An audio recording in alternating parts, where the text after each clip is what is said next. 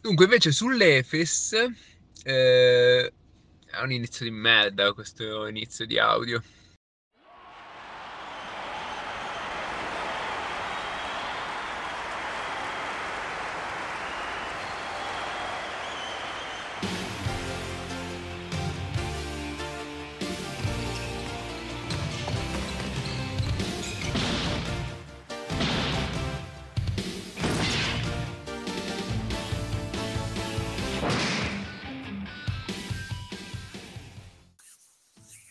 E bentornati su FreeMP, sesto episodio della quinta stagione. Un saluto da Cappe, ciao Egno. Eh, ciao, ciao Cappe.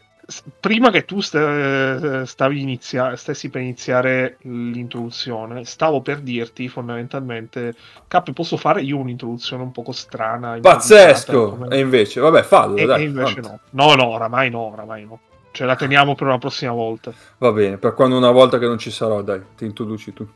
No, oppure, oppure no, oppure una volta ci sei, ma facciamo un po'... Mischiamo, mischiamo esatto. i ruoli. Esatto. Tanto io gioco da 1 a 5, che problema ho io a giocare un altro ruolo? tu, sei, tu sei positionless come Giannis. Esatto. Ciao Nace. Ciao, ciao a tutti. Eh, spiace non sia mago qui, al, qui con noi, ma oggi un altro saluto in salsa piemontese per il mio caro amico Pecco Bagnaia, attualmente primo nel motomondiale. sì, questa è la sentenza affinché il prossimo vadano malissimo, però va. una lenta rimonta chi vasso con furore. Immagino Mago come bestemmirà quando risal- risentirà questo, questo momento. Vabbè, stai esaltando un traguardo raggiunto in una cosa che eh, è una competizione, un sport, quindi. Una competizione agonistica. Infatti. No, volevo, un volevo, un po', fare l'hater del motociclismo, ma vabbè, non voglio farmi dei nuovi nemici. Che già sono tanti. eh, esatto. Eh, allora, Nick ci raggiunge a breve. Tempo di finire un'altra, un'altra trasmissione. Mago non penso ci raggiungerà perché mi diceva mi libero alle 11 e mezza, quindi un po' dura. Però... Scusate, io, io vorrei salutare Terracciano. Eh... Cosa ha combinato? No, ti auguro, tutto, ti auguro tutto il peggio possibile perché mi, mi mandi a monte una vittoria al fantacalcio già scritta. Eh, so di aver commesso un reato parlando di fantacalcio, però... Eh, eh, ciao eh. Terracciano, ciao. E vabbè, e... Invece dicevo, Mago, non, probabilmente se arriva, arriva proprio in fondo alla puntata, ma mi ha lasciato degli audio riguardo alle tre par- par- eh, partite, buonanotte, alle tre squadre che ci mancano per fare la preview di Eurolega. Ma io direi che prima di iniziare tergiversiamo un attimo eh, in attesa di Nick e è giunto quindi il momento della domanda settimanale di Ennio. Esatto, domanda che, eh, visto che è la prima domanda non a Mago, comunque volevo farla a un Luca. E, eh, l'ultima volta che ho controllato, noi abbiamo due Luca all'interno del podcast, e l'altro è Luca Cappelletti. E quindi Cappe. Allora, Presente. Eh, questa domanda è un prendere o lasciare. Allora, puoi tornare nel tempo all'ultimo possesso di Italia-Lituania del 2015 No, questa è proprio per mago, vedi. Travestirti da raccattapalle e andare a sussurrare ad Ale Gentile eh, senti, io vengo dal futuro, non mandarla a puttana e ti spiego cosa devi fare. E gli spieghi come andare a fare canestro, fondamentalmente. Eh, gli dici, cioè, hai piena visione di tutto quello che, eh, che è la difesa lituana sull'ultimo possesso, quindi è veramente lo schema più facile della tua, eh, della tua carriera da allenatore che, mag- che, non esiste. Questo però, questo gesto, che è un gesto che cambia molto le cose perché fondamentalmente eh, porta l'Italia in semifinale di, eh, di Eurobasket e porta l'Italia a molto vicina ad andare in finale, finale che avrebbe comportato la qualificazione alle Olimpiadi. E, ehm, questo gesto però cambia gli avvenimenti della linea del tempo e quando torni nel presente tutti i tuoi amici, le, le ragazze che incontrerai, i tuoi futuri figli, i tuoi familiari sono tutti ossessionati da Enrico Brignano. Parlano solo di Enrico Brignano, guardano solo i suoi speciali tipo quello su, su Prime Video, ti citano solo le battute in romanesco stretto e ti parlano in romanesco stretto perché sanno che con te devono solamente parlare di eh, Enrico Brignano. Eh, quindi ti fanno impazzire. Eh, prendi o lasci? Allora, non è una domanda di prendere o lasciare, ma qua si apre prima una digressione sui viaggi del tempo e le modifiche che vengono apportate. quindi chiamiamo Stephen King o in alternativa eh, chiamo eh, eh, Gli Avengers. perché ho, fatto, perché ho fatto un libro su- sui viaggi nel tempo. Esatto. Eh, Però in questo caso, se tu torni indietro, non vai nella stessa linea temporale, vai a modificare un'altra linea temporale. Quindi poi quando torni nella tua linea temporale, quello non è successo, non si è stato alterato nulla, capito? Eh, sì, l'avevo Quindi- fatta meno complessa di così, però ti prego, non, non complicare la mia proposta. Eh no, eh, in realtà è molto più semplice di così, perché il futuro dove i miei parenti parleranno di Enrico Brignano è quello dove ho modificato la linea temporale. Io torno nel mio dove nessuno parlerà di Enrico Brignano. Però avevo fatto felice un'altra eh, linea temporale con l'Italia alle semifinali, quindi lo faccio. No, ok, però nel- nella casistica... No, no, non esiste quel vivere- viaggio del tempo. Eh no, mi dispiace. Eh no, eh, eh, no. Te la giro così. Pazzesco, sono stato capizzato. Che questo è anche un potenziale titolo, aspetta che lo scrivo. Eh sì. Mi raccomando, i viaggi del tempo state molto attenti a cosa fare perché sono mm, una cosa molto complicata, quindi certo. Ne vado molto fiero di- del, come- mm, del sapere bene come, come si descrivono i viaggi nel tempo. Ecco. L'ho detto malissimo, però si è capito. Eh, va bene, va bene, va bene. Eh, io direi che quindi possiamo eh, riesumere, riprendere la nostra classifica di Eurolega Finirla. e risalire e finirla finalmente perché mancano solo tre squadre, tre squadre che probabilmente ci porteranno via forse la, la puntata intera, non lo so. Ehm, Che se siete stati attenti sapete chi sono, ma non sapete l'ordine.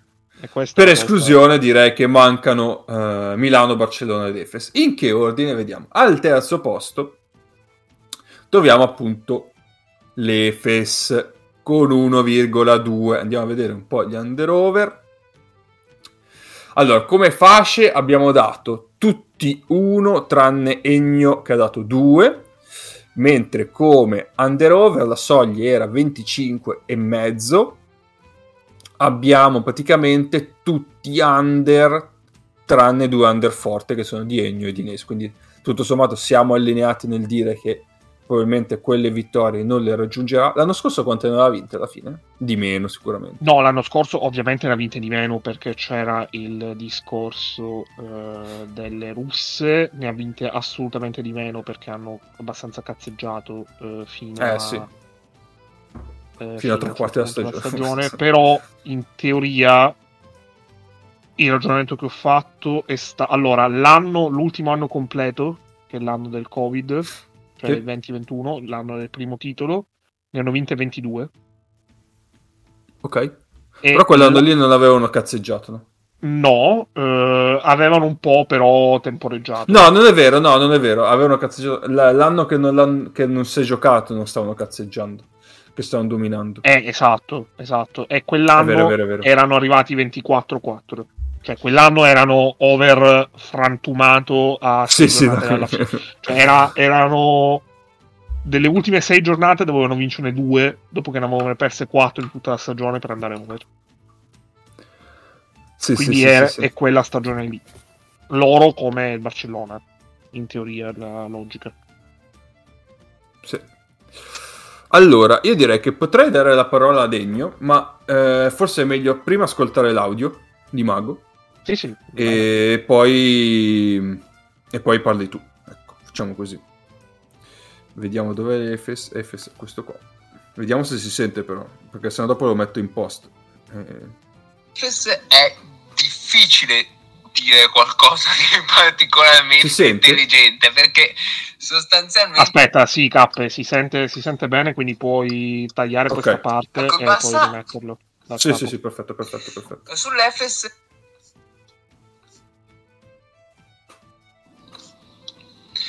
sull'Efes è difficile dire qualcosa di particolarmente intelligente perché sostanzialmente questi hanno quasi la stessa squadra dell'anno scorso hanno aggiunto Clyburn al posto di una serie di cadaveri vari che, che che facevano i tre. Eh, e tutto sommato secondo me il quintetto tra esterni in più Clyburn e un lungo è, è percorribile.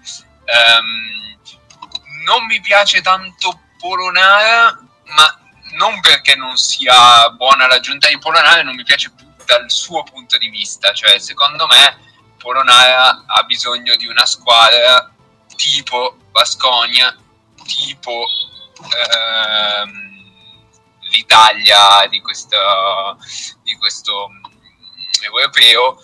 È una squadra dove si fa tanto casino, si cambia molto forte sui blocchi, e comunque gli esterni picchiano un sacco per passare super sui blocchi, ehm, lavori tanto sulle linee di passaggio, invece la difesa dell'Efes, soprattutto in regular season, ehm, è una difesa che contiene molto e tenta di speculare molto, cioè l'archi di Mizic non è che si applichino proprio troppo e lui non giocherà quasi mai da 5, i 5 droppano tanto, non lo so, ehm, e anche in attacco secondo me ha bisogno di un contesto in cui ci sia tanto movimento e quindi lui possa ricevere anche per tirare, eh, va benissimo, però possa ricevere in, in movimento con dei vantaggi creati in modo da attaccare, in modo da andare a rimbalzo in situazioni dinamiche, arrivare, schiacciare a due mani, quelle robe lì che, che ci piacciono tanto a noi, a cui piacciono i giocatori che sanno solo saltare. Ehm, quindi non, è l'altra scelta di carriera dopo, dopo mh, Fenerbahce eh, che non mi piace dal punto di vista della, come dire, dell'impatto personale su una squadra. Capisco che fai una scelta di carriera per cui vai a giocarti un'Euroliga e quindi siamo tutti d'accordo. E, cioè, quindi va, va bene così mi chiedo l'aggiunta di Ante Zizic eh, cosa, possa, cosa possa dare a questa squadra, dato che i lunghi di questa dell'Efes ehm, storicamente ehm, guadagnano tantissimo dal fatto di essere degli ottimi tiratori, da avere buone mani, no? vale per Shanli, vale per ehm, ehm, Price l'anno scorso, ecco Zizic è uno che invece vedo po' più a suo agio in avvicinamento che non ad aprirsi, no? Mentre invece di solito è il piccolo che va in avvicinamento e crea spazio sul perimetro. Quindi Zizic è un po' una scelta in controtendenza, se vogliamo una scelta alla... Eh, ovviamente non mi viene il lungo dell'anno scorso, alla Petersev, eh, stavo per dire Pokusevski, eh, alla Petersev che boh, che non è andato benissimo come caratteristiche offensive, diciamo, che non è andato benissimo l'anno scorso, quindi boh, mezzo mistero. Vediamo, vediamo cosa può fare. Sono comunque molto lunghi sui lunghi, a differenza di altri.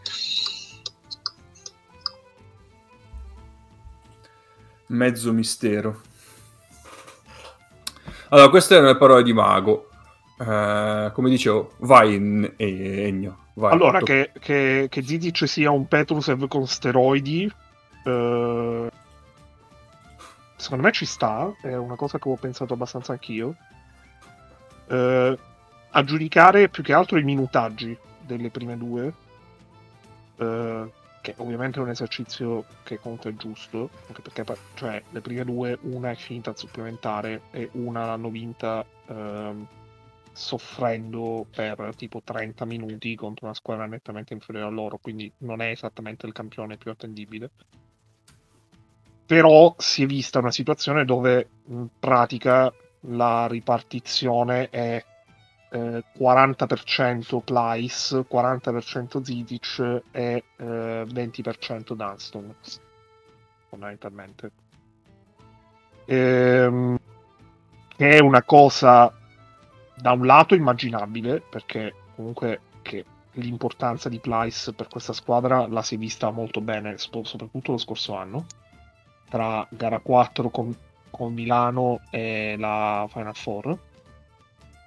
Ma è anche eh, ti viene da pensare se a quel punto al posto di Zidic non conveniva prendere un giocatore ehm, forte, però magari da un lato con caratteristiche diverse, dall'altro magari con meno eh, status per certi versi. Cioè Zizic viene da stagioni al Maccabi dove era stato preso per essere uno dei migliori tre centri dell'Eurolega, non è andata così, però comunque ha finito in crescendo. E quest'anno mh, mm, mi sembra un po' un passo indietro, specialmente se eh, alla lunga Dunston comunque continuerà ad avere un minimo di spazio, anche se decisamente meno rispetto a quello delle ultime stagioni, anche perché eh, è, è, sempre più vecchio.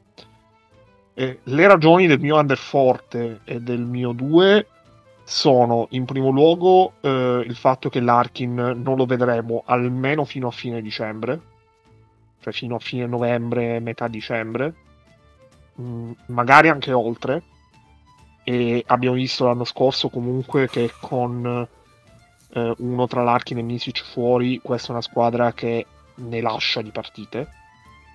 E, e l'anno scorso questi sono quelli che sono fondamentalmente entrati ai playoff eh, perché sono saltate in aria le russe.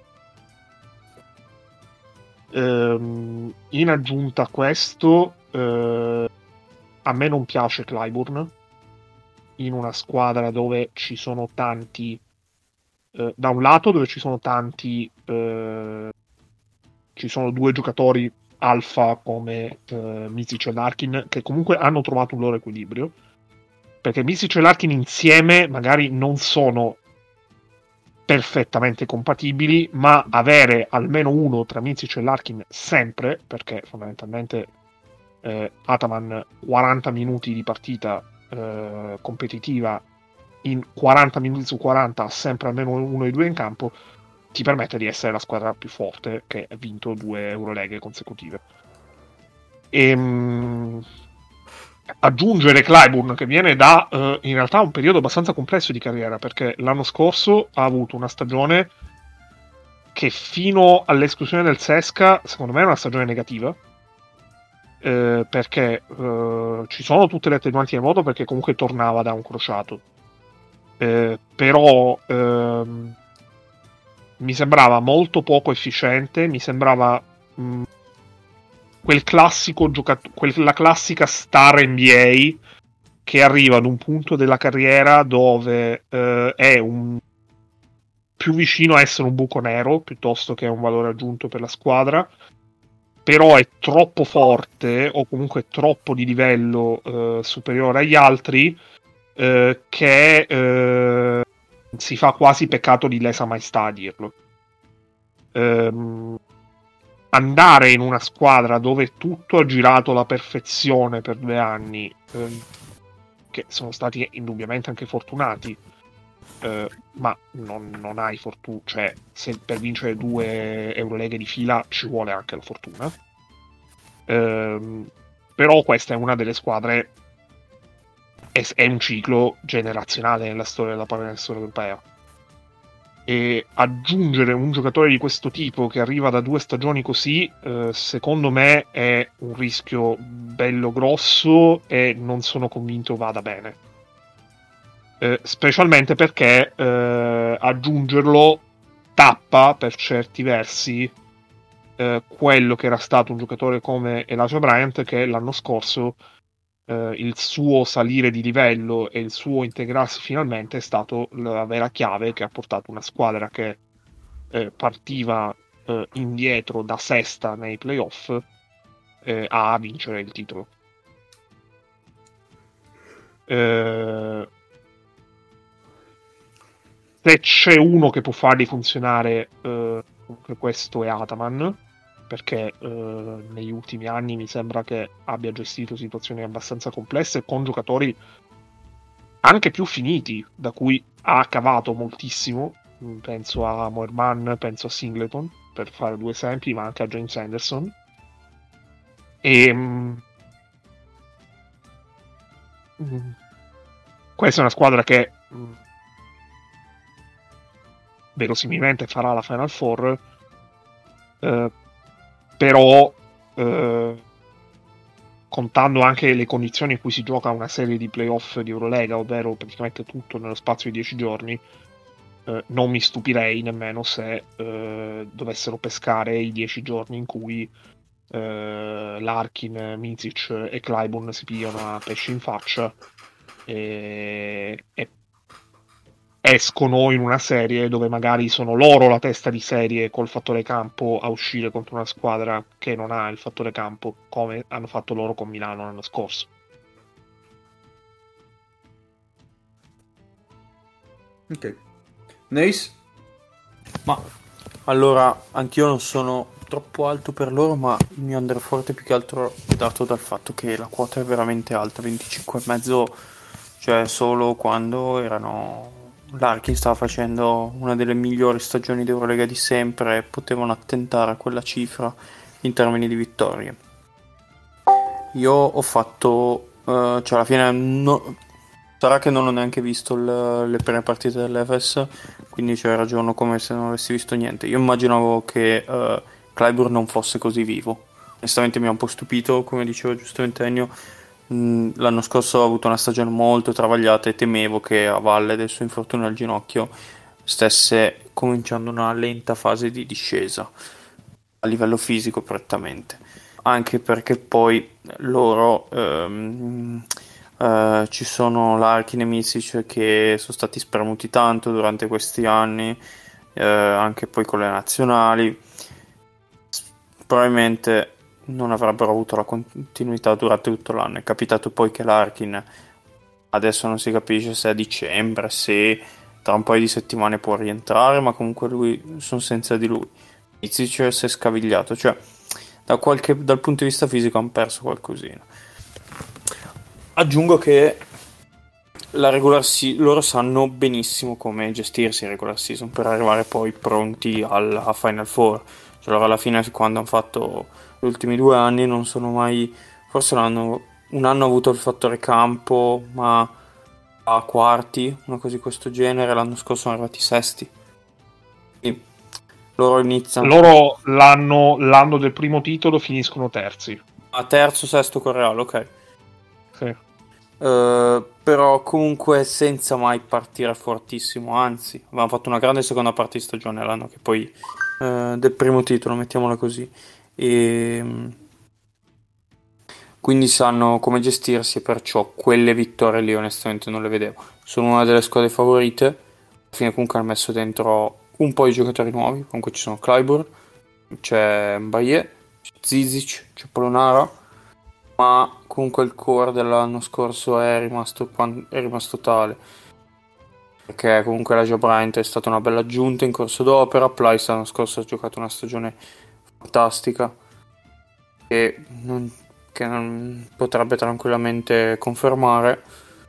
A livello tattico, come diceva Mago, eh, loro sono abituati con questi lunghi che sì, li, li obbligano quasi a drop, li obbligano sempre a droppare difensivamente, ma tolto Dunstan, ma come era con Sally e Plyce, ma poi in attacco si aprono e tirano. Zizic è un, altro, è, un, è un tipo di giocatore completamente diverso. Però da questo punto di vista gli può dare anche una dimensione in più eh, sotto canestro in post basso. Per il resto poi sarà dura contro certe, cioè per tante squadre difendere quando ci sono in campo Mizic, Larkin, Clyburn eh, e la, e la Joe Bryant perché comunque tu fai fatica ad avere tanti difensori di alto livello contro tutte queste bocche da fuoco. Ataman sa, come, eh. sa come gestirli, non, non vedo particolari criticità. Il mio Underfort era dato più che altro da il numero di vittorie che mi pareva abbastanza altino. Più che altro a un certo punto finiscono i difensori che sanno tenere i palleggi. Eh, infatti, cioè, anche la quattro. c'è uno che attacca, eh, comunque Eh, poi- sì. va bene che lo metteranno in un angolo magari a far cose, però Ma scusami, secondo te quindi può esserci un quintetto con Larkin, Misic, Clyburn, Bryant e boh, magari Polonara? Ma anche Plyce. Sì. Intanto, intanto ciao Nick. Ciao a tutti, ciao a tutti. Io devo dire sento molto bassi K e Ennio, sento incredibilmente bene Neis, come non l'ho mai sentito neanche dal vivo. Eh, ma prova, prova a modificare i livelli perché io mi sento bene, K mi sente bene. Ok. e pensa Sì, che sì. Nick, Nick ero ieri a Bologna, sono tornato Eh, a ma- casa, quindi Pro- pro- probabilmente è quello, probabilmente è, il momento, è il momento Efes, è il momento di dire libertà, egalité, amat, Baye, mi sembra assolutamente... Giusto, giusto. Vabbè, ma questo segnatemelo che è il titolo, dai, se- scusate. Sì, ma infatti io sono Aspetta, felice aspetta. che Nick eh, si sia collegato giusto in tempo per sentire parlare di FS. Il- eh, praticamente l'Efes ha il, il nostro reparto 4, perché eh, ha il nostro ex 4 titolare e È vero. il nostro 4 titolare attuale che non è stato. E quindi... Quindi l'Efes dà un'idea di Paolo Ronci. Assolutamente, esattamente. C'è proprio trademark sopra. Allora, allora, allora, dicevamo... mm, ah, io- sono molto meno dubbioso sul- sull'aggiunta di Clyburn rispetto a, a, tipo per esempio Ennio. Eh, ho un po' più di dubbi su Zizic, nel senso che Clyburn secondo me un giocatore di quelle qualità lì eh, non può far che bene, nel senso che eh, sì, ha bisogno di possessi in cui deve avere la palla in mano, eh, però può giocare benissimo anche off the ball con tagli e giocando eh, tirando spot up.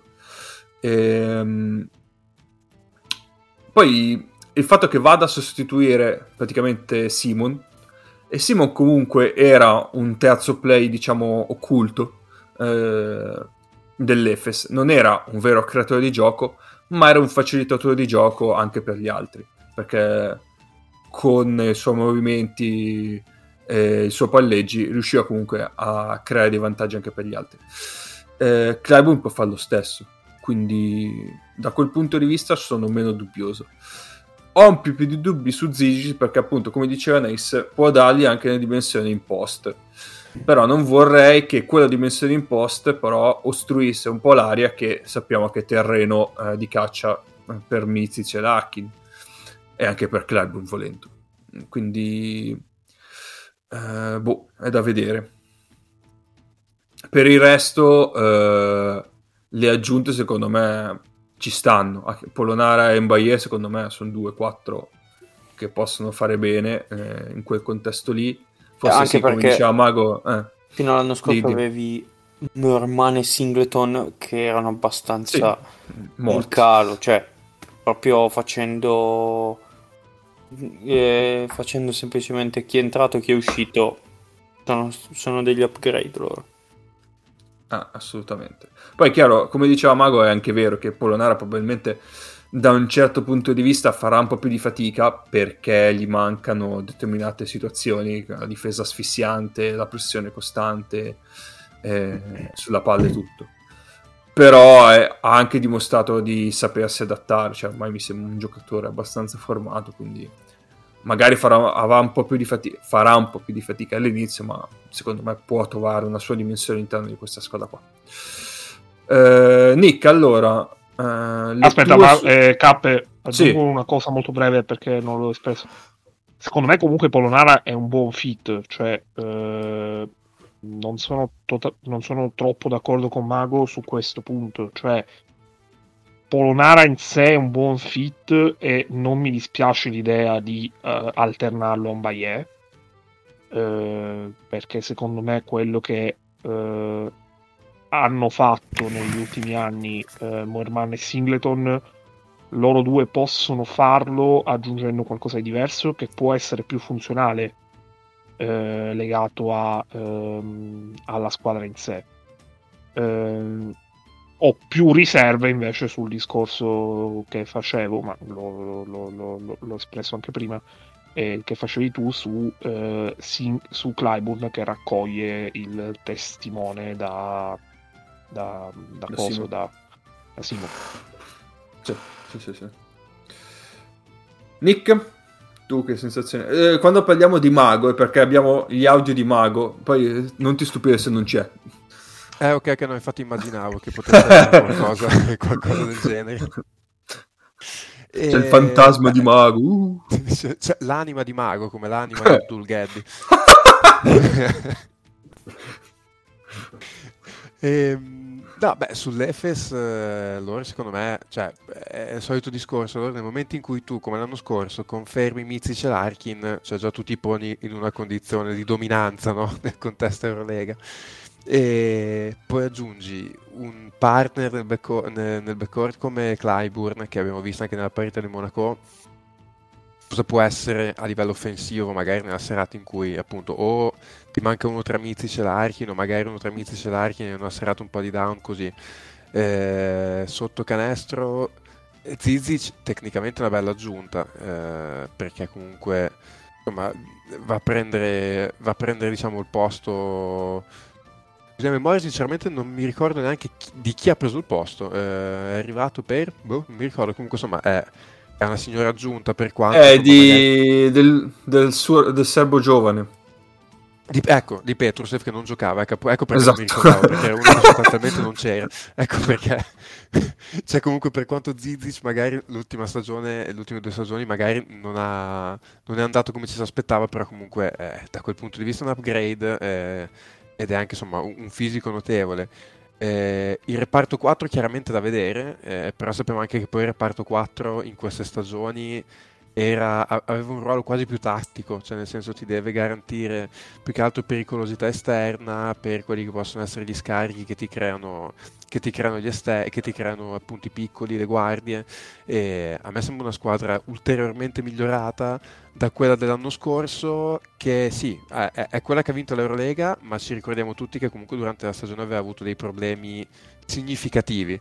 Eh, quindi, mh, cioè, diciamo, l'anno scorso è un titolo con l'asterisco, nel senso che ne parlavamo anche l'ultima volta, mi pare. Cioè, già anche solo nella serie playoff con Milano, l'Efes non era certo arrivato in grande condizione. Poi, con quei due esterni lì, tu una Final Four che sono due partite secche, le puoi vincere, se- la puoi vincere sempre. E l'hanno vinta. E secondo me sono andati a mettere insomma, comunque una bella pezza su dove avevano dei problemi. Uno poteva essere appunto Simon, che comunque ha 37-38 anni, Petrusev, che non aveva contribuito in nessun modo.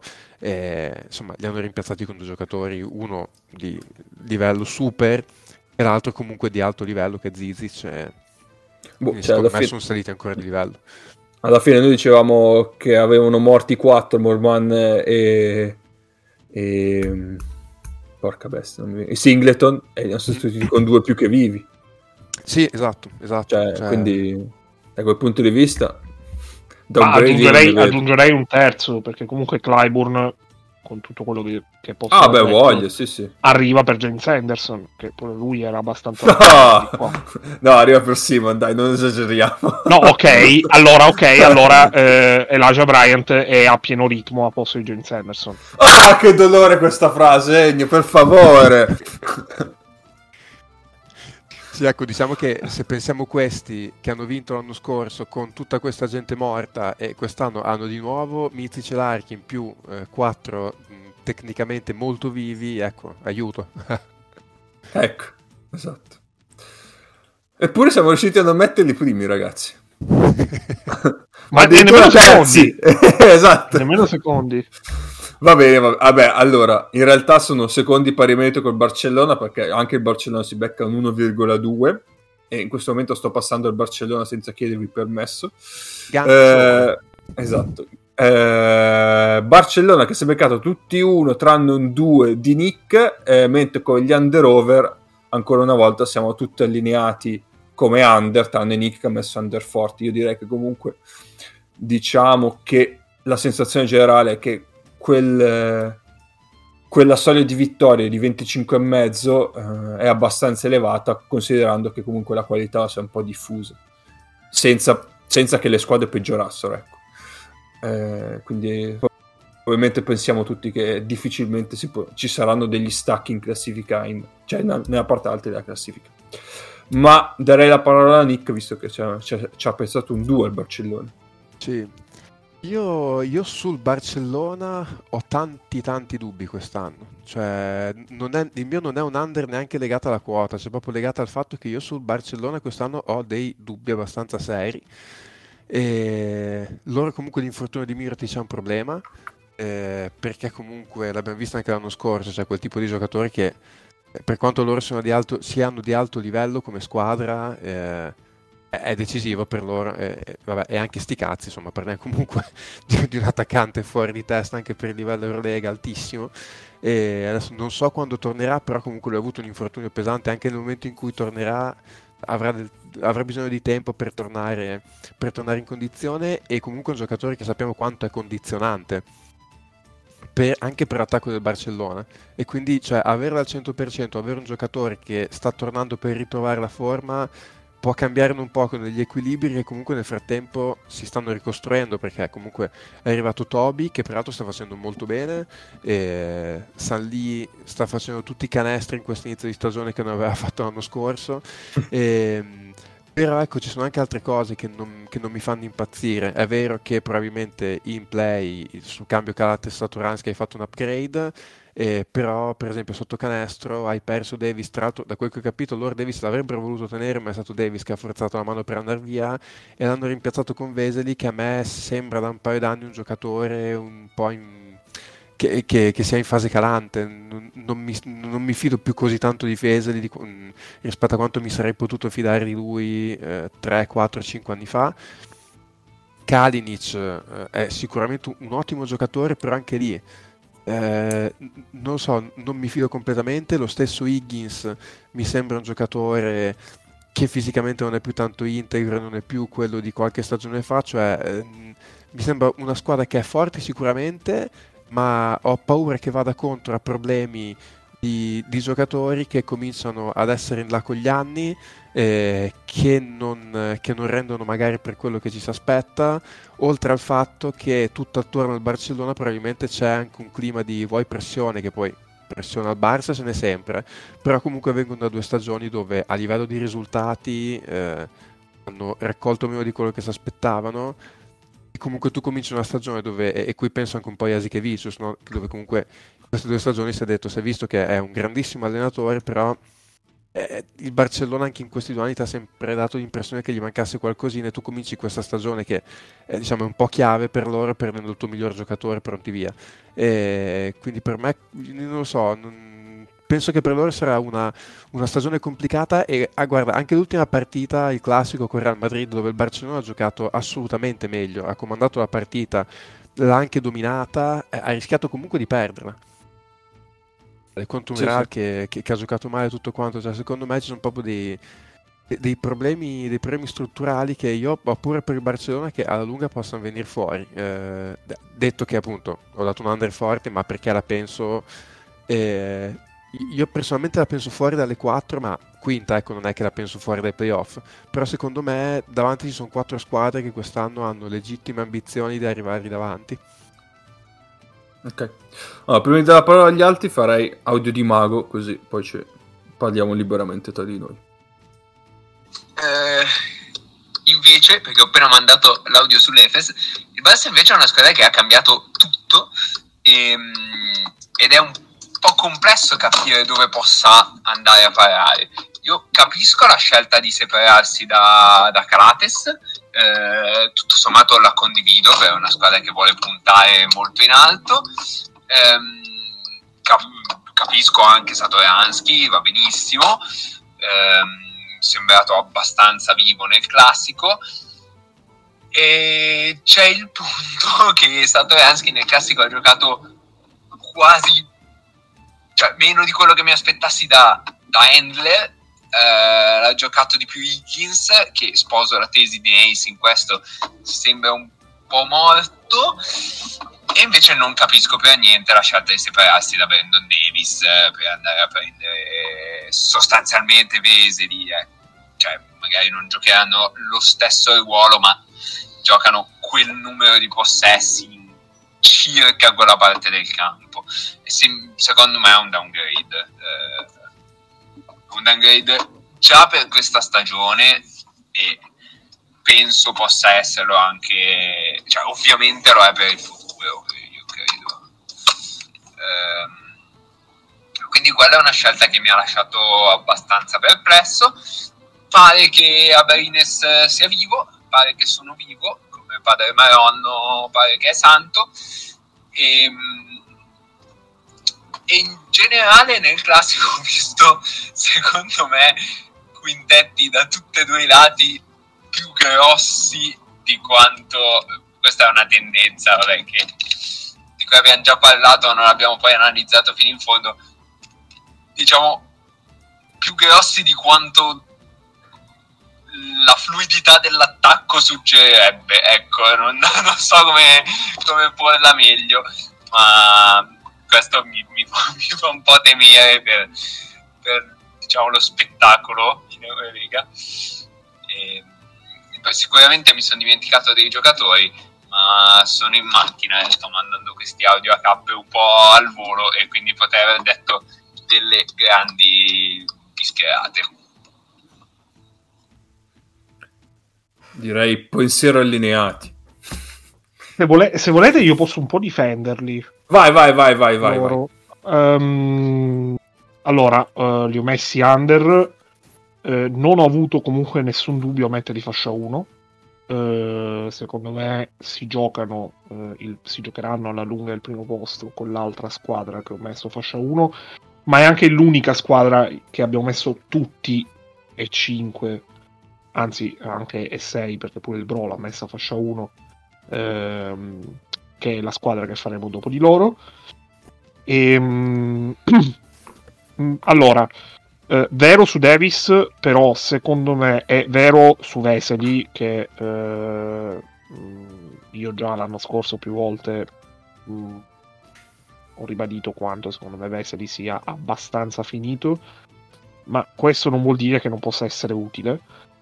E dietro comunque mi sembra che abbiano scelto la profondità, perché eh, Shan Lee comunque un giocatore molto valido, e eh, l'anno scorso magari è stato un po' in ombra, quest'anno eh, mi sembra più sul pezzo ehm, e mi sembra che possa essere anche più coinvolto, anche perché gioca con eh, un play come Satoransky che secondo me è più... Ehm, si può trovare meglio rispetto a come si trovava l'anno scorso con Krates.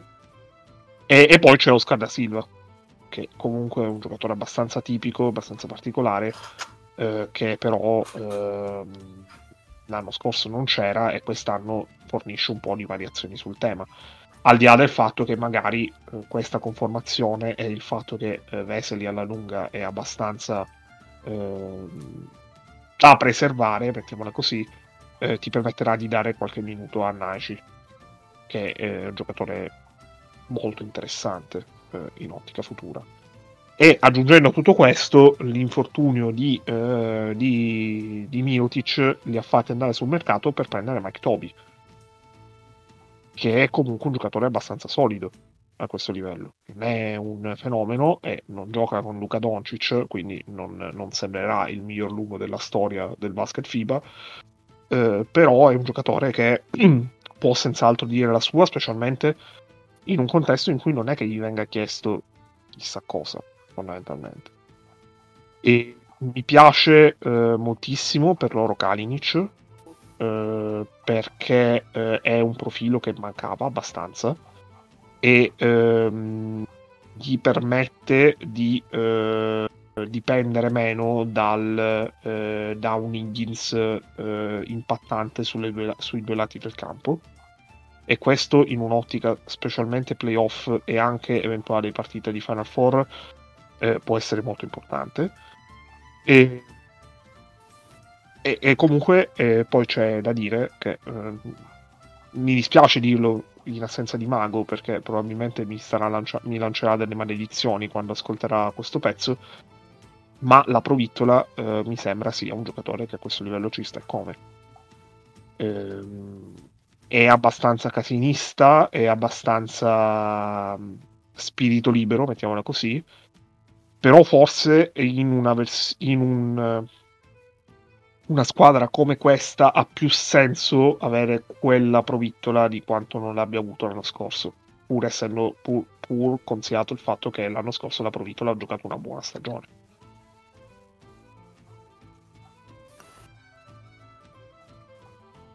Okay. Nace? Sì, io voglio aggiungere un paio di cose.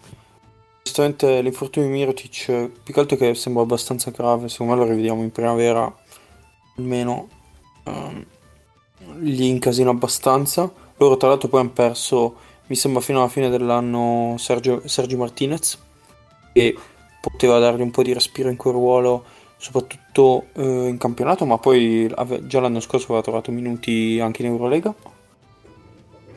loro secondo me non mi fanno impazzire perché un po' come dicevo, cioè come Mago aveva già anticipato, Higgins temo che a livello fisico sia un po' arrivato.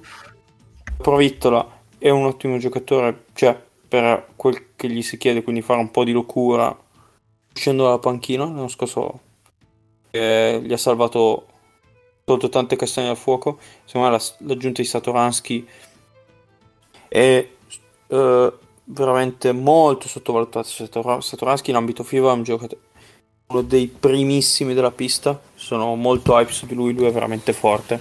Secondo me temo che l'arrivo di Vesi alla Barcellona sia un po' collegato a questa cosa cioè alla fine rimettere insieme i due amici cechi della Repubblica Ceca eh, un po' come capitano nazionale. Non mi pare sia stata possa essere stata un'idea eccezionale anche perché poi adesso loro si trovano poi a giocare con Tobey da 4, cioè con dei quintetti veramente strani.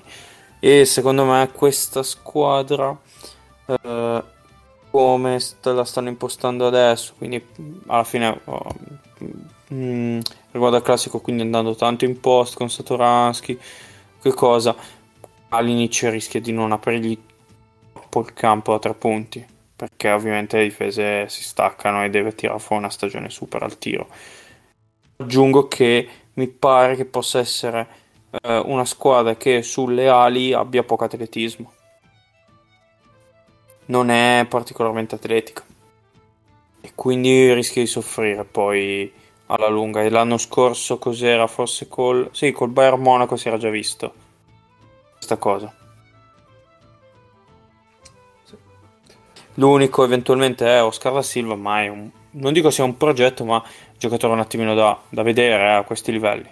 Magari ci stupirà tutti, però ci andrei coi piedi pi- di piombo. Sì, anche perché in tutto questo continua ad esserci anche Abrines che però eh, eh... non so, continua ad... cioè, anche lui è un altro di quelli che mi sembra un giocatore boh, eh, non voglio dire più, di là perché di, più che di qua perché è brutto, però non lo so, non, non, non mi sembra che lui completamente integro qui, appunto, poi non so se è più una questione fisica o extra.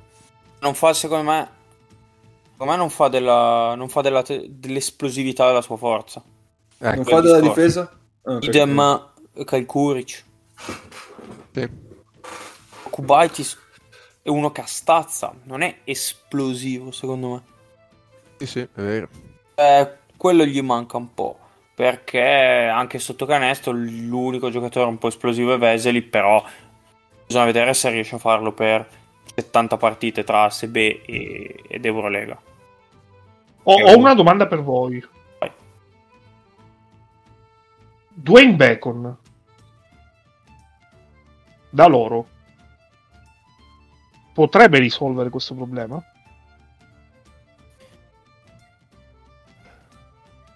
Le risposte secondo me sono due. Una è, diciamo, sì perché comunque uno che gli può trattare un po' il pallone eh, nel ruolo di ala. La seconda secondo me no perché Jasikovic, cioè non mi pare il giocatore uh, che Jasikovic vuole. Mi dà quelle, non mi dà quelle quelle vibes che possa essere un giocatore che si, si leghi al gioco di Vicious. Secondo me il problema in ala, collegandoci all'ultimo questione tirata fuori, si è già intravista probabilmente un po' nel classico, che vorrà spostare Satoraschi più sul 2-3 come spot.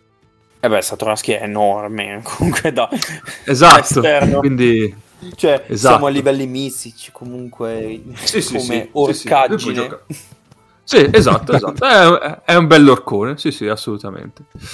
Quindi probabilmente, perché in effetti l'ho, l'ho visto anch'io quel, quel, difetto lì, perché c'hanno Kalinic sicuramente, però poi dietro c'è probabilmente il mezzo Brines che ormai rimane e boh, poi, poi basta, no? Ci, ci, sono Riola e Martinez che però vabbè, oh, sono utilizzati più, più per Oriola è andato Scuse, via. sì, buonanotte perché ho letto Oriol Pauli e mi... Oriola. Anche avessero eh... avuto Sergio Martinez, comunque non è un giocatore. No, ma infatti quello è più da 1-2, no? Da uno che mette pressione sulla palla, in quel... cioè lo utilizza già così l'anno scorso. Penso che continuerà un po' così. Eh, quindi sì, probabilmente quel problema lì lo coprirà parzialmente spostando Satoransky su quelle posizioni lì, tanto lui tranquillamente puoi giocare anche così. Eh, ma anche nel eh... ruolo di 4 rischia secondo me di non... È... Oddio. ah, ok. No, pensavo a Satoraski. No, sì. sì, sì. Cioè, anche nel ruolo di 4 rischia di avere qualche problema contro, contro certe squadre. Eh, può essere. Adesso, tra l'altro, gli manca Mirotic, quindi comunque sono eh, corti, infatti, a cioè, prescindere. Cioè, alla fine, cioè, se devi giocare con Toby da 4, tosta. Allora, io sono stato in dubbio fino all'ultimo se mettere loro o il Real, perché alla fine mh, mm, su, su FS Milano ero abbastanza convinto di metterci un 1. Su loro due ero un attimo indeciso su, su a chi mettere, sto benedetto 1 a chi lasciare in 2. Alla fine ho propenso per il Real per i motivi che ho detto la puntata prece- eh, precedente, sì, puntata scorsa. Eh, e loro ho detto, boh, quest'anno magari qualche rotella in più gli si aggiusta subito, perché negli ultimi anni, come diceva anche Nick, qualcosa, gli è mancato sempre qualcosa per, per completare. Ho detto, non avevo sensazioni che potesse succedere per davvero, poi ho detto, beh, magari per la legge dei grandi numeri prima o poi deve succedere. Eh, però eh, i dubbi, sì, più o meno quelli che, voi, quelli che avete detto voi, la cosa che mi perplesso era appunto il cambio mh, mm, Davis con, con Vesely che boh, io ormai ho anche il dubbio che possa essere un, un rim protector efficace uh, per, per questi livelli qua non dico che sia scarso ovviamente però chiaramente garantire quello che ti garantirà Brandon Davis sul, nell'arco di tutta la stagione mm, non lo eh, so che non sia ma... più elite come, come un tempo eh, sì. non che sia scarso, ma prima era no, il no, certo, migliore. Certo, certo. Prima, prima, era MVP di Eurolega de, eh, Vesely, sì. quindi Chiaro. Cioè, esatto, esatto. Io, io chiedo a voi, siamo sicuri che comunque almeno per quest'anno 15-18 minuti non possa farli a ottimo livello? Non MVP, però ottimo livello. Perché allora 25-30 no, sono d'accordo. Però 15-18? Eh. Bisogna però, perché io negli ultimi anni Veseli ho avuto la netta sensazione di un giocatore che aveva spostato il suo baricentro più lontano da canestro, anche in eh, attacco. Sì. E, e, quindi secondo me è questione di... perché loro comunque i giocatori col baricentro lontano, i lunghi col baricentro lontano da canestro si hanno già, cioè sono lì un giocatore che è 2.15 ma gioca quasi so, fuori dai tre punti, lo stesso Toby, eh, cioè bisogna che lui secondo me riprenda un po' quell'abitudine perché negli ultimi due anni al Fener secondo me aveva preso delle tendenze un po' ecco, eh, ad allargarsi e loro comunque hanno bisogno di, di, un po' di rim protection perché altrimenti... Eh, oggettivamente eh, fai fatica anche a chiederla a, a San Lee o a Toby. Eh... Ma poi anche un po' di, ver- di ver- spe- vertical space, non mi viene in italiano, cioè un- profondità sui, sui, block, dopo, sui rollanti, no? Sì. Secondo me quello gli manca e è una cosa che gli dava a Davis un po' con lo short roll, un po' con il post basso che comunque ti, ti allunga il campo in verticale. Eh, Vesely sì, probabilmente ti può dare il, la dimensione imposta, però quella profondità di rollante profondo, mm, non lo so, perché appunto, come diceva Nick, eh, si è un po' allontanato dal ferro. Questi sono i dubbi. Boh, direi che possiamo andare avanti? Sì. Va bene. E arriviamo dunque all'ultima posizione o alla prima posizione che Dio si voglia, tanto è la stessa cosa. E troviamo, eh, senza eccessivi rulli di tamburi, tanto ormai se, se si capisce, Milano. Milano che si è beccata, attenzione, un uno da tutti. Eh, eh, eh, eh, eh, Questo podcast è molto patriota, come piace al nostro nuovo Presidente del Consiglio. Eh, Milano che si è Io, beccata io potrei appunto... dirti che questo podcast è un po' milano-centrico, ma questo è un altro discorso. Eh, Beh, ma, ma- allora, ma diresti eh, la verità. Diresti la verità. Sì, in effetti sì. Perché eh, la localizzazione geografica. eh, Eh, però, se volete possiamo fare come la Lega Basket e mettiamo la sede legale del podcast a Bologna, così la cosa. e poi registriamo a Brescia. esatto. Infrasettimanale. Perdonami, anno nuovo, polemiche nuove. Eh, bravo. Adesso Bravo. bisogna inventarsene delle altre, cioè queste Ah, sono Anna- passate. Hanno anche un po' stufato, sinceramente, queste, sempre queste robe qua. Ah, pensavo dicessi, no, no, stai tranquillo, ne tireranno fuori, cioè, avranno modo di inventare. Beh, quello sicuramente. Vabbè, Il quello, talento c'è. figurati. Eh, invece, come under over, abbiamo una soglia di 22,5 e abbiamo tutti over tranne Ennio e Nace over forte, sì, giusto. Sì, sì, stavo leggendo male. Sì, sì, sì. Eh, facciamo che sentiamo prima l'audio di Mago, così ce lo togliamo Sì, sì, sì, perché siamo tutti spinti. e poi Dunque, invece sull'Efes... eh, No, Ah no, no, no, no, qua, qua ho spoilerato una cosa per dopo. Vabbè. Allora, allora, K ha tanto insistito perché io mandassi un audio con le mie opinioni su Milano e quindi io faccio finta di mandare un audio su- con le mie opinioni su Milano, ma in realtà su Milano non dico assolutamente niente perché ne parleremo un sacco durante la stagione, siamo milanocentrici, vergognosamente, eccetera, eccetera. Ehm, ovviamente mi piace tutto, mi piace Bengals, mi piace eh, Brandon Davis, mi piace Billy Byrne, ne abbiamo già parlato sul fatto che le difese mh, droppano e Billy Byrne da, da palleggiatore è molto più buono di due o tre anni fa. L'unica cosa, eh, qua so di attirarmi le ire di 4 Point Play, che cazzo c'entra Deshaun Thomas in questa squadra? Perché? Perché non prendi un handler? Ettore! Ettore! Come nella spada nella roccia. Perché non prendi un handler? Prendi Deshaun Thomas che siamo pieno di alone versatili, grosse, eccetera, eccetera. Basta. Questo è tutto quello che ho da dire su Milano. Ancora una volta un podcast allineato, ragazzi. E tra l'altro sono d'accordo con questa considerazione su Deshaun Thomas. Sinceramente non ho ben capito neanche io perché Deshaun Thomas. Non, non- cioè, non mi sembrava che ci fosse bisogno di, Ma di- Non perché sia un cattivo giocatore, eh, cioè non mi sembrava che a quel punto, perché poi è stato l'ultimo giocatore che hanno preso più o meno, cioè fatto il roster sapendo che avresti preso Voigtman, non ho capito perché Deshaun Thomas, sono sincero. È Ma, l'ultimo eh, penso giocatore che hai stato- preso e non se l'aspettava nessuno. Tra l'altro. Esatto. Esatto. Eh, ma infatti la reazione di tutti, cioè quantomeno la mia, è molto simile a quella di Mago e di Nick e di tutti gli altri, è stata cosa? Perché, boh, cioè, mm, non cap- cioè, probabilmente l'ha preso per dare più fiato a Shields e Hall in campionato. Cioè, da come ha iniziato a utilizzarlo adesso, in questo inizio di stagione, gli, sta- gli sta dando tanti minuti in campionato. E in campionato può essere anche eh, uno che ti sposta tanto perché chiaramente gioca da tre, ma in Italia non c'è nessuno che possa marcare da tre, perché questo va in spalle e vabbè. Però mi sembra cioè, una mossa un po' troppo, cioè una motivazione un po' troppo eccessiva per, per validare l'acquisto. Ci deve essere qualcos'altro che ancora non sappiamo. Secondo me, pur essendo un giocatore diverso, è la quota Moerman slash Singleton di questa squadra. Cioè, è Cioè, uno quel morto? giocatore No, no, no, no, perché comunque fisicamente non è ancora morto. Eh, non so, però...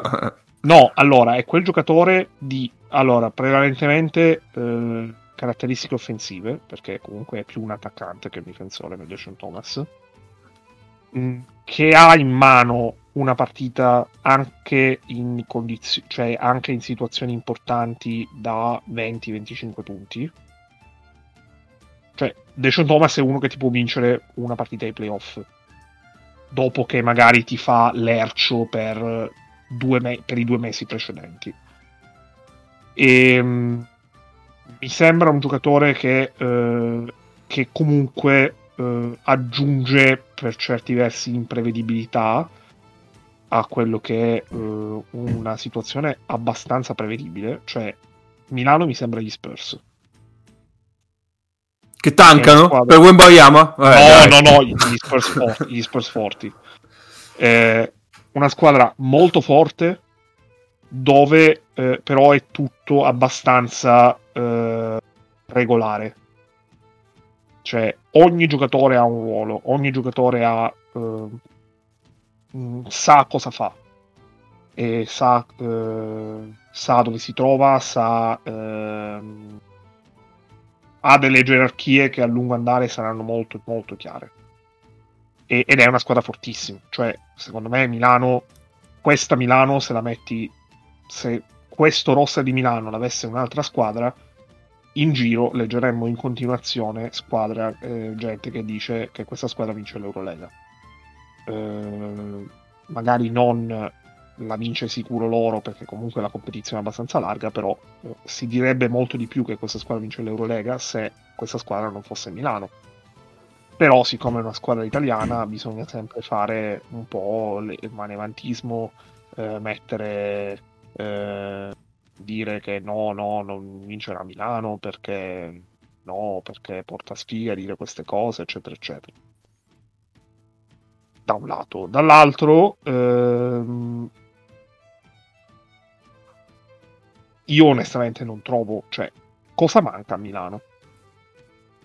Lasciando stare questo momento particolare dove eh, gli ha detto sfiga perché comunque dei tre play che hanno due sono rotti.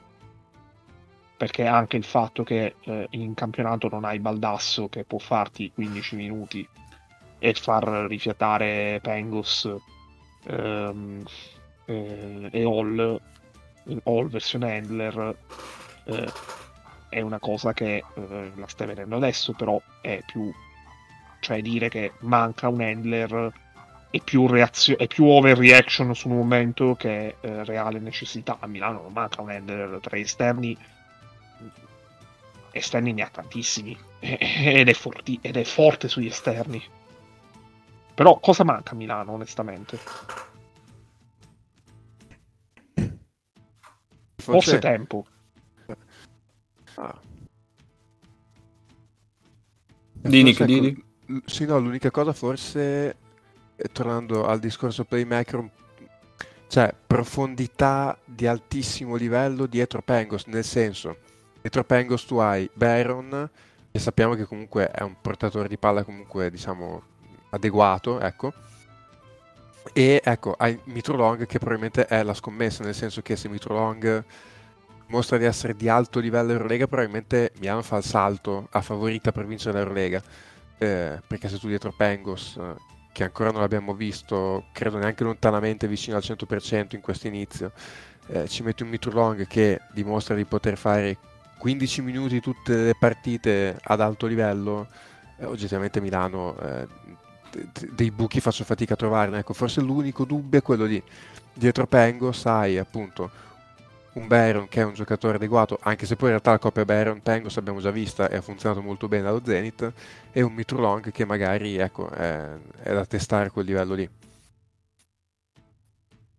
Sì. Sì, la scommessa è Mitulong sicuramente. Eh, se, se vince, come dicevi tu, eh, se, se- se la vincono, c'hanno, c'hanno un roster profondissimo. Sì. E... Cioè, in questo momento gli manca Datome, per esempio, e mm, non lo avverti che manca. Vero? Ecco, E eh, Datome comunque cioè, non, ti dico- non ti garantisce minuti, ma ti garantisce eh, qualità quando è in campo, no? il tiro da tre, eh, tutte quelle cose lì. E in questo momento gli manca, eppure mh, non, non c'è eh, una carenza come si poteva notare l'anno scorso quando mancava Datome. Sì, ecco, lì forse Lì- ci siamo un po' risposti alla domanda del perché di Deshaun Thomas. Tra l'altro, ecco, tornando un attimo su Deshaun Thomas, mi viene in mente un'intervista l'anno scorso di Trinchieri eh, sulla serie con il Barcellona dove disse eh, noi sostanzialmente il nostro uomo chiave era Deshaun Thomas perché era l'unico giocatore della squadra che poteva crearsi un tiro a palla in mano. Allora ecco, non vorrei che magari anche Milano abbia detto, com- come poi dicevi tu Cap, cioè mettiamo qualcuno che possa coprire le spalle a Shields, nel senso non, non abbiamo solo Shields tra gli esterni possa essere effettivamente efficace palla in mano. Sì. Eh, poi cos'altro? Eh, cos'altro, cos'altro? cos- Beh, allora sui lunghi, cioè io non ho mai visto un pacchetto di lunghi così. Cioè, sinceramente, così allineati nel senso che tutti giocano bene o male, eh, a parte Voigtman forse, ma su Melli, Davis e Heinz sono maestri dello short roll e Milano ci punta tantissimo sullo short roll. Però è aggiunto Voigtman, che è un lungo totalmente diverso dagli altri, che ti garantisce eh, pericolosità dall'arco, ti garantisce eh, la situazione di, di pick and pop. E è un lungo diverso anche in difesa, dove chiaramente non gli puoi chiedere quello che chiedi a Melly Davis e Heinz, eh, però appunto può tornarti utile, anche perché non vuol dire che sia un minus, anzi, ma è una variabile diversa eh, da utilizzare in difesa in tante situazioni. E boh, cioè, pacchetto lunghi mi sembra di tutto di altissimo lava- eh, livello. Eh, in, in, in- nel tagli esterni, appunto, abbiamo già detto di Mitulovan, penso che quello sia, sia la chiave perché il resto mi sembra tutto abbastanza già sodato. Eh, direi che Tonut eh, ha, già dim- ha già dimostrato mh, con le prime partite, pur non essendoci stati avversari, diciamo, di altissimo livello, però secondo me ha dimostrato che a questo livello ci può stare tranquillamente. E boh, detto questo, forse si può, cioè, più che, più che parlare ancora di, di roster, si può dire che nelle prime uscite ha fatto un po' più fatica di quanto ci si potesse aspettare in questo inizio di stagione. Eh, Quando, forse eh, quello che diceva Ennio prima riguardo al ehm, tutti sanno quello che devono fare e forse eh, Messina gli ha dato una lista un po' lunga quindi ancora bene quello che devono fare tutti non lo sanno ancora perché qualcuno che ha fatto un po' di fatica come per esempio Davis eh, c'è stato Eh, l'attacco rimane un attacco un po' come l'anno scorso eh, m- molto mm, impo- cioè molto non dico coi paraocchi ma che devi fare lo sch- eh, quello che vuole lo schema. Quindi c'è, c'è poca libertà e quindi eh, soprattutto inizi di stagione ne risenti eh, di- eh, qualitativamente. Però vabbè vediamo nel proseguo. Sì, gu- guarda, ti dico, parlavo proprio prima e con, con degli amici di questa cosa, cioè che è, poi un po' una tendenza di Messina. Cioè mi sembra che in, in generale, ma in attacco particolarmente, sia uno che vuole avere pieno controllo di quello che succede. Cioè non è uno disposto per, per rimanere su un giocatore che è nel roster di Milano a concedere a Pengos quello che gli concedeva Pasquale allo Zenit. Cioè Sì. mh, ti lascio esprimere il 120% del tuo talento a costo di lasciare giù qualcosa a livello di controllo, di coaching. Eh, cioè, Messina mi sembra proprio dall'altra parte dello spettro. Cioè, lascio giù magari una vittoria adesso, ma perché voglio che tutti quanti sappiate perfettamente quello che voglio che voi eh, facciate. E sì, mi ha dato un po' l'impressione anche a me Milano che, cioè, per esempio, che anche con l'Alba, ma anche l'ultima partita di campionato con Brindisi, si è rischiato di perderla perché mh, stanno imparando tutti quanti esattamente ogni singola cosa che vuole Messina, perché poco, viene lasciato poco spazio magari per l'improvvisazione. E, e, per esempio Mitro Long è uno che si è andato a sbattere subito dritto contro questa Sì. cosa. E, e che poi in realtà secondo me è, è- è il positivo nel contesto di Milano di Mitro Long eh, cioè perché Mitro Lo- a Milano un giocatore che ogni tanto possa mettersi un po' di faccia da culo e prendere due o tre tiri fuori dagli schemi proprio ferri, preimpostati non è necessariamente un male. Eh, però sì anche io ho avuto la sensazione che si stia proprio giocando su impariamo tutti quanti a fare esattamente quello che dobbiamo fare eh, a costo di lasciare giù qualcosa adesso, ma poi per essere perfetti a eh, febbraio, marzo, Sì, sì, aprile. sì. Esatto, esatto. Eh, esatto. Io mh, c'è una cosa che volevo fa- fare su- sugli italiani, perché siccome ho letto già eh, che sì, mh, Tonuta ha giocato 8 minuti contro l'Alba e già eh, Messina non fa giocare gli italiani. Tonuta ha giocato 26 minuti contro la Svel, era la prima partita di Eurolega della vita di Tonut. E onestamente io credo che in tre anni, questa è la quarta stagione di Messina a Milano, e si sia abbastanza capito che se Messina ti dà tanti minuti in una partita di Eurolega è perché pensa che tu possa valere quel livello. E eh, il minutaggio sempre almeno X minuti a Milano ce l'hanno garantito tre giocatori, forse quattro. In questa squadra mi sembra che questi giocatori siano Pangos, eh, Shields e Melli. Sì, sì. Eh, questi tre, forse Heinz se sta bene, sanno che se va male, a meno che non abbiano problemi di falli o infortuni, eh, in una partita giocano sempre almeno, almeno 16-17 minuti. Almeno. A meno che non sia proprio minutaggio limitato per recupero degli infortuni. E mm, gli altri è tutto abbastanza variabile, una forbice che può spaziare, come nel caso di Tonut, tra 8 e 26. Ehm, a me Tonut è piaciuto abbastanza contro la Svel. Eh, contro Alba non l'ho vista, quindi non posso dirlo.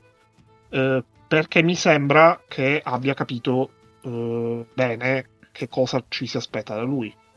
Eh, che è comunque un qualcosa abbastanza diverso sia eh, da quello che faceva Venezia, soprattutto nelle ultime due stagioni, e sia da eh, quello che gli veniva, gli è stato richiesto in, in teoria in nazionale.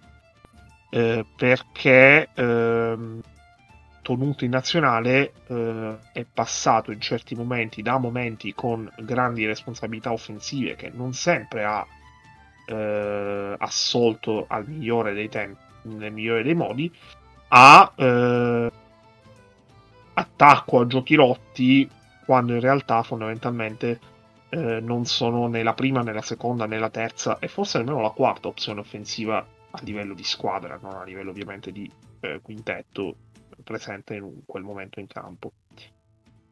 Eh, quindi, quindi vediamo perché eh, seppure Tonut dimostra di essere un giocatore eh, che può valere veramente 15 minuti eh, buoni a questo livello, questi sono non sono profondi, questi sono infiniti.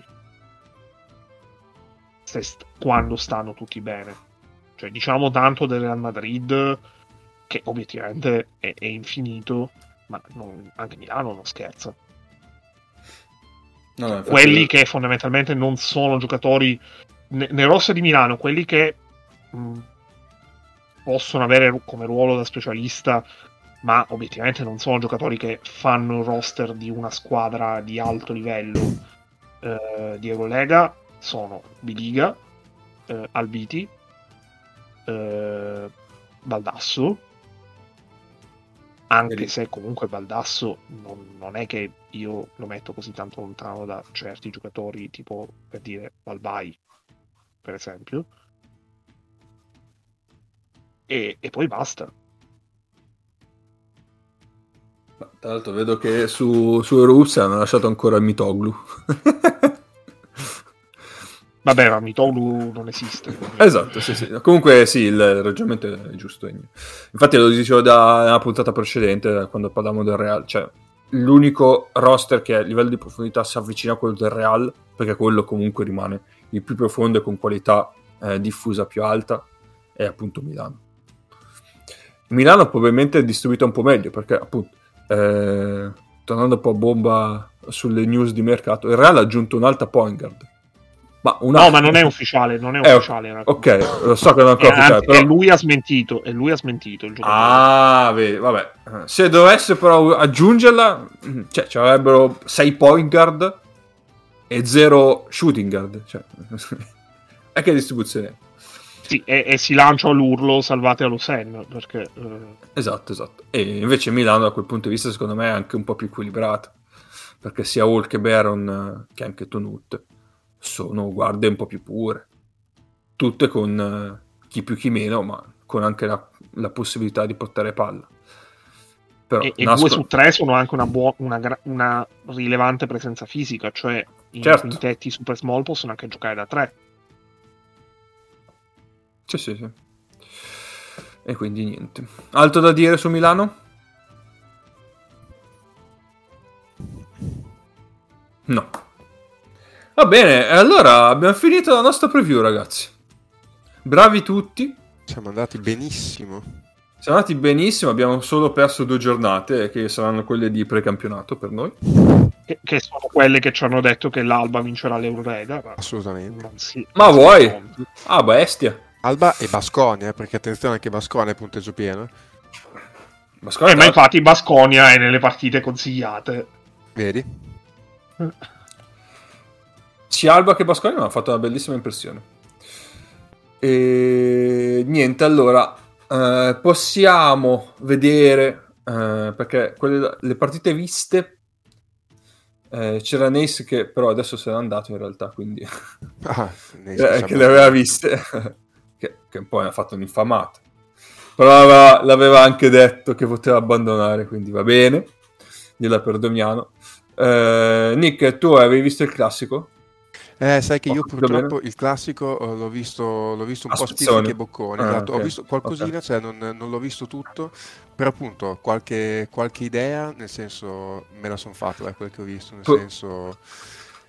E comunque appunto, cioè il, Ba- il Barça... eh, cioè, la sensazione che ho avuto io appunto è quella, il Barça nella sua ser- in- probabilmente nella sua serata migliore di questo inizio di stagione, perché comunque ha avuto, ha avuto fluidità offensiva, eh, ha avuto l'attacco che ha girato, ha avuto la difesa che, che- che ha avuto impatto sulla partita anche a livello fisico contro una squadra comunque lunghissima ed enorme come, come Real Madrid. Però poi, eh, cioè, a me quello che mi ha lasciato abbastanza così mh, della parte di partite che ho visto è che come il Barça ha controllato la partita, eh, ne ha completamente perso il controllo senza, anche qui, senza che io riesca a dire il motivo esatto del perché è successo. Ehm, nel finale con Real che poi è andato a tirare quantomeno per pareggiare la partita. Tra l'altro con Deck che ha fatto un, un ultimo quarto, cioè mh, ha chiuso con 21, credo che abbia fatto 12 punti l'ultimo quarto. Eh, Deck in questo momento eh, mi sembra miglior giocatore del Real, cioè in, generale in Europa in questo momento è uno dei migliori giocatori che c'è.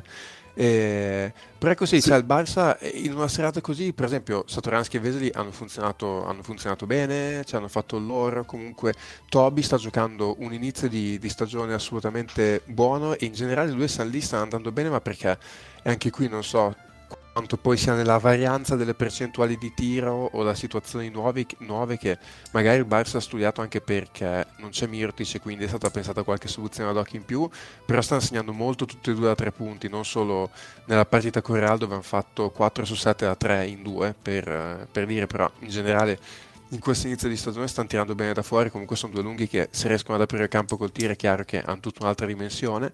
E, e però che appunto in una partita così alla fine il Real è rientrato, e, appunto in questo roster sconfinato del Real è saltato fuori Cornelì, eh, che ne avevamo parlato, poi è un giocatore che di altissimo livello che comunque arriva da un contesto NBA e è venuto fuori e ha giocato molto bene nel finale eh, ha avuto il suo momento anche Zoni a un certo punto quando proprio, cioè, il Real ha avuto proprio un momento di confusione eh, anche offensiva e, e- e lì probabilmente si è visto dove eh, Zoni può funzionare meglio per il Real cioè nei momenti in cui c'è un po' di confusione lui è quel giocatore dove probabilmente nella confusione entra nel suo, nel- nel- nella sua comfort zone cioè può, può prendere dei tiri un po' fuori, fuori dagli schemi, che sono quelli che, che, magari gli vengono un po' meglio, e lì probabilmente si è vista la fiammata migliore di Zonia. E, però poi appunto nel finale l'hanno ripresa e, e, anche qui si vede comunque come il Real nel cambiare giocatori, nel cambiare eventualmente anche equilibri, cioè tiene i suoi, tiene i suoi cardini. E, nel senso che alla fine comunque il tiro per pareggiare con Deck che aveva fatto un ultimo quarto mostruoso, eh, con Corneli che comunque aveva fatto un'ottima partita offensiva, con eventualmente anche Zonia che è un giocatore che per un ISO comunque la palla gliela puoi dare, comunque l'ultimo tiro è andato a Yul che aveva tirato malissimo tutta la sera, eh, però l'ultimo tiro è il Real da Yul, eh, quindi anche lì comunque si è visto un come comunque ci siano certi concetti e precetti che rimangono eh, eh, negli anni e nei secoli, perché ormai c'è Juve sarà qualche secolo che gioca con Real a questo livello. Eh, sì. Quindi, cioè, per assurdo, io poi sarà che appunto parto magari un po' prevenuto sul Barça quest'anno, ma nella sconfitta eh, ho visto quasi segnali migliori per il Real, perché davvero in una serata super negativa del Real, una serata super positiva del Barça, il Real comunque momenti la porta via. Eh, in prospettiva non, so, non sarei troppo ottimista dal punto di vista del Barcellona dopo questa partita. Ciao Mago. È arrivato Mago? Buona... Ma no, pazzesco! Buonasera. Buonasera. Per fortuna questa volta non hanno concesso 80 liberi e quindi la mia partita è finita a un'orario decente. eh, ma... Mago, ti... sei arrivato comunque... Solo... Eh. Aspetta, ti dico solo che la tua domanda l'ho fatta a cappe eh? e K mi ha cappizzato. Aia. Cioè, quindi ti ha risposto invertendo delle parole. No, no, mi ha, mi, ha, mi, ha, mi ha nerdato alla grande. Mi ha pazzato. Sì, sì, sì. Eh, me l'ha fatta sui viaggi del tempo, Mago. Cioè... I viaggi nel tempo. Vabbè, io vorrei tornare nel 43 se possibile. nel 1843 però quattro volte tornate indietro nel 43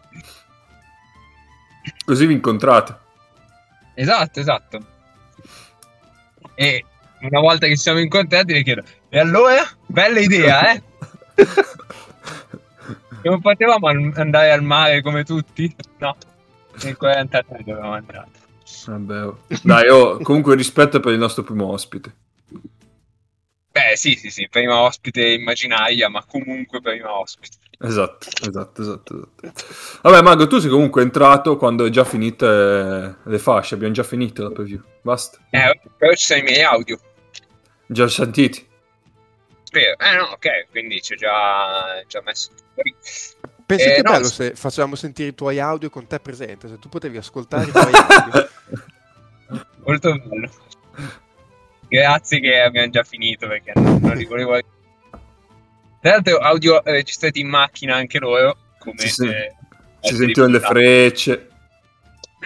Quindi, eh, no, sentivo che, che, Nick stava parlando di una partita che eh, per, diciamo, per lunghezza dei quintetti si è giocata anche lei nel 43. sì. ho, visto, ho visto cose che. Mamma mia delle spaziature orribili.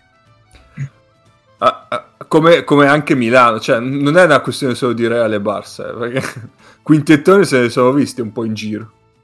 È, è interessante questa, questa, questione comunque.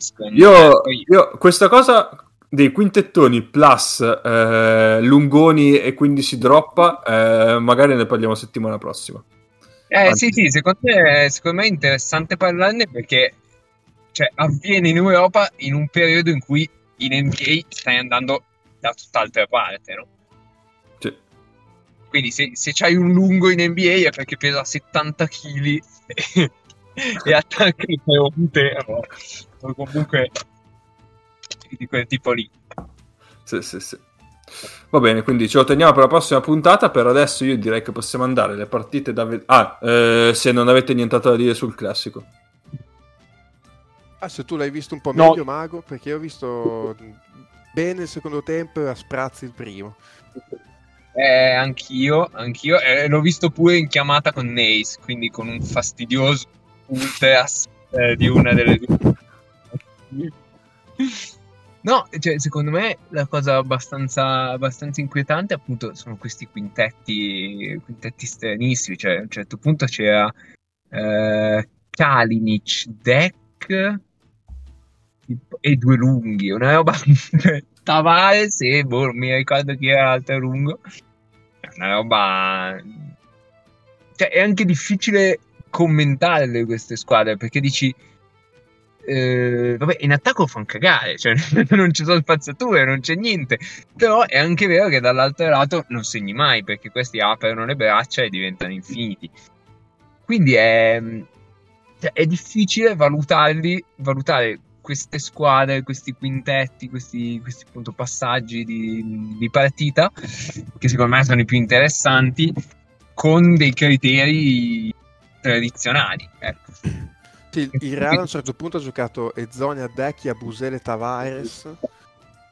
Eh sì, una, una roba del genere. Vabbè, che comunque uno che porta la palla ce lo devi mettere.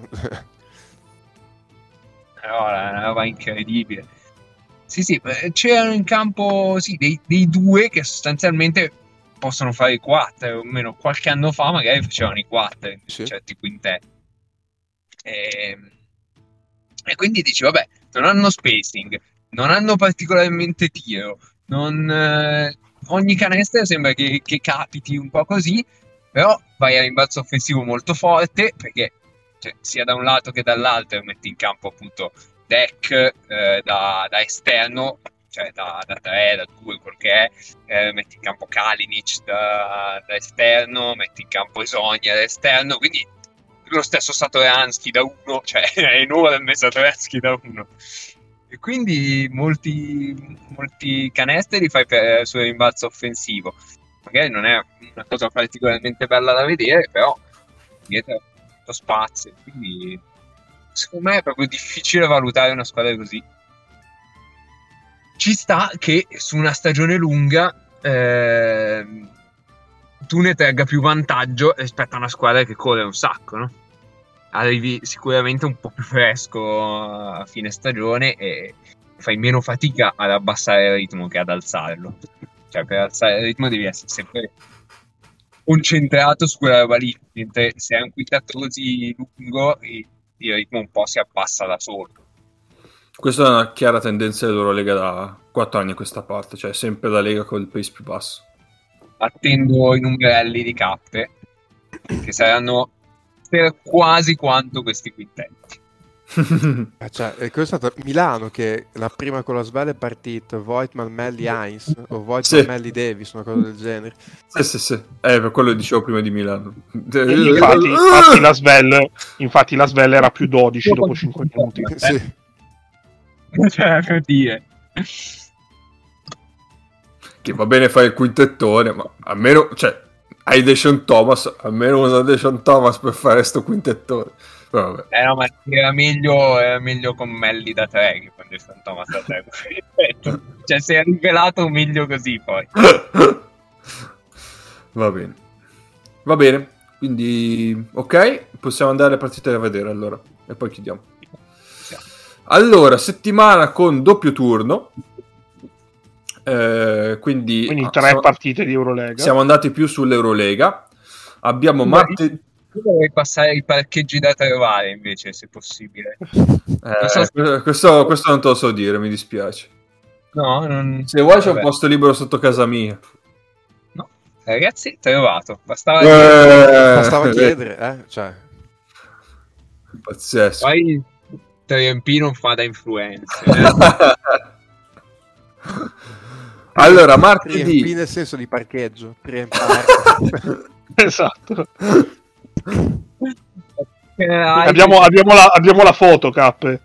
Un bel simbolo del parcheggio. Un, be- un bel simbolo, assolutamente, assolutamente.